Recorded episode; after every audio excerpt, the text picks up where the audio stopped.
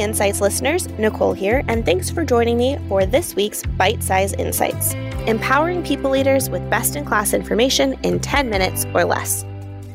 If you've traveled on any airline, you are undoubtedly familiar with the monotonous, yet occasionally entertaining, monologues about safety procedures. You know, exits located in the front and back of the plane, there's a flotation device under your seat, and in case of an emergency, put on your own oxygen mask before assisting those around you. Now, hopefully, you've never been in this position, but the reasoning behind this policy also applies outside of an airplane. Clearly, you can't help someone else if you're incapacitated and without oxygen. That's why in this week's Bite Size, we are asking leaders to put on their oxygen mask first and learning how they can encourage self care themselves and for their teams. Sharing their thoughts are Hakimia Jackson, a cultural strategist, executive coach, and partner with Bravely, Jeff Smith, a psychologist and the director of 15Five's Best Self Academy, and Santiago Jaramillo, CEO of Emplify. So, what I'm seeing organizations do is that they've tied well being to metrics. So think about you wanting to say, hey, I need to take off today. So if you recognize that your team member is running hot, that actually is connected to your manager's performance. So if you know that your resource is running hot, maybe you could implement flexible schedules or you can ensure that they're taking that time off to improve their well-being or you could offer up different you know solutions that will aid them in the way that matters most to them. I think what's really important is that we're looking for this end all be all thing that supports everyone, and we have to really connect with our staff to see what truly works for them and support them in a manner that is healthy for them and their well being.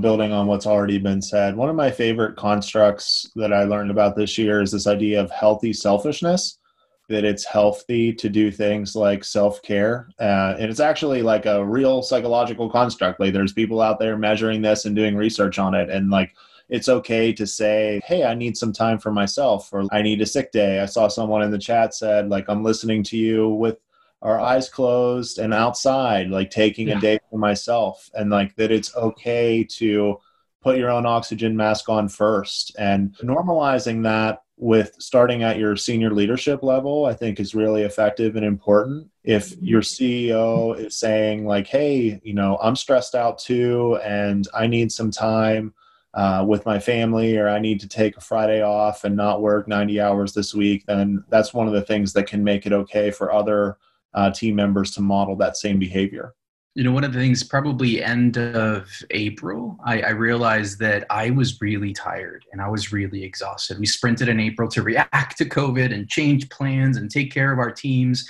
Uh, and, and, we did a sprint to release a free product for managers to figure out the well being of their team. And I realized that I not was afraid, but I was embarrassed of taking a day off for myself as a CEO mm. of the company. Because what, what am I going I'm not going anywhere, right? I'm not going on spring break. I, I'm not going to a specific place. I was just I'm just gonna like, hey, I'm not gonna work today. I'm gonna watch Netflix all day. And I realized that man, if I'm feeling that way, I can't imagine what my team how they feel about the permission they have to take it. And by the way we're a self-managed pto policy. So like it's like take what you need and let us know and plan with your manager but like take what you need. So that happened. And the next day we reviewed our own emplify results of our own team. We obviously use our own tool to understand the employee engagement how our team is doing and when a couple of drivers uh, for us are low, it says burnout is about to happen. so there's a rest driver, which we measure. And so rest was low, meaning I can't take time to come back refreshed and re energized. Competency was low. I don't think I can hit my goals uh, in front of me. And there's a third one, I forget what it was, but basically, when those three are tied together, it just basically means burnout's about to happen because you don't think you can hit your goals. you're and you're really tired. And so when you're like looking at a hill that you know you can't climb, but that you're you know it's not going to be okay if you don't climb it. Um, so we decided to give everybody Fridays off at Emplify for the month of May, uh, and sort of force the company to shut down one day a week and figure out how to do, um, you know, customer calls and rescheduling those pieces. Um, but the second thing that I think is more important is Jeff hit on this, which was it's not only mental when the job demands exceed our mental capacity. I think a big part of it that is understated is it, in our shared understanding is the emotional part of things which is mm. just emotional burnout. And I think for, for what we have seen is, is mindfulness. Organizations are investing in the mindfulness of the team, focusing on the positive.